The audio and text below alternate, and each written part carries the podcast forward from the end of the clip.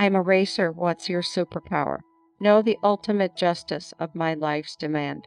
Light of the ultimate conflict, the interplay, showed the strange name of that familiar panic that swept my ear like a feather through the shadow, made me the soaring desire, a little wing. Before this little hour, it reached the hour, upon the waves that gave thy watery power.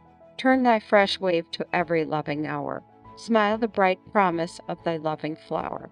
Leave the weary footsteps to some humble folding, soft upon the thirsty lips of curfew hours, until the hot fragrance of the flowering tips prise gently every leaf and all other grass, every breath of a tree in a little fold.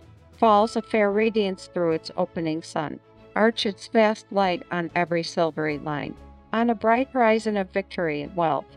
Smile a fresh morning in our brave renown, spread on our banner to the quivering touch. Down on our hearts the savage sorcerer howls. They touch the magic ocean with their stoic eyes.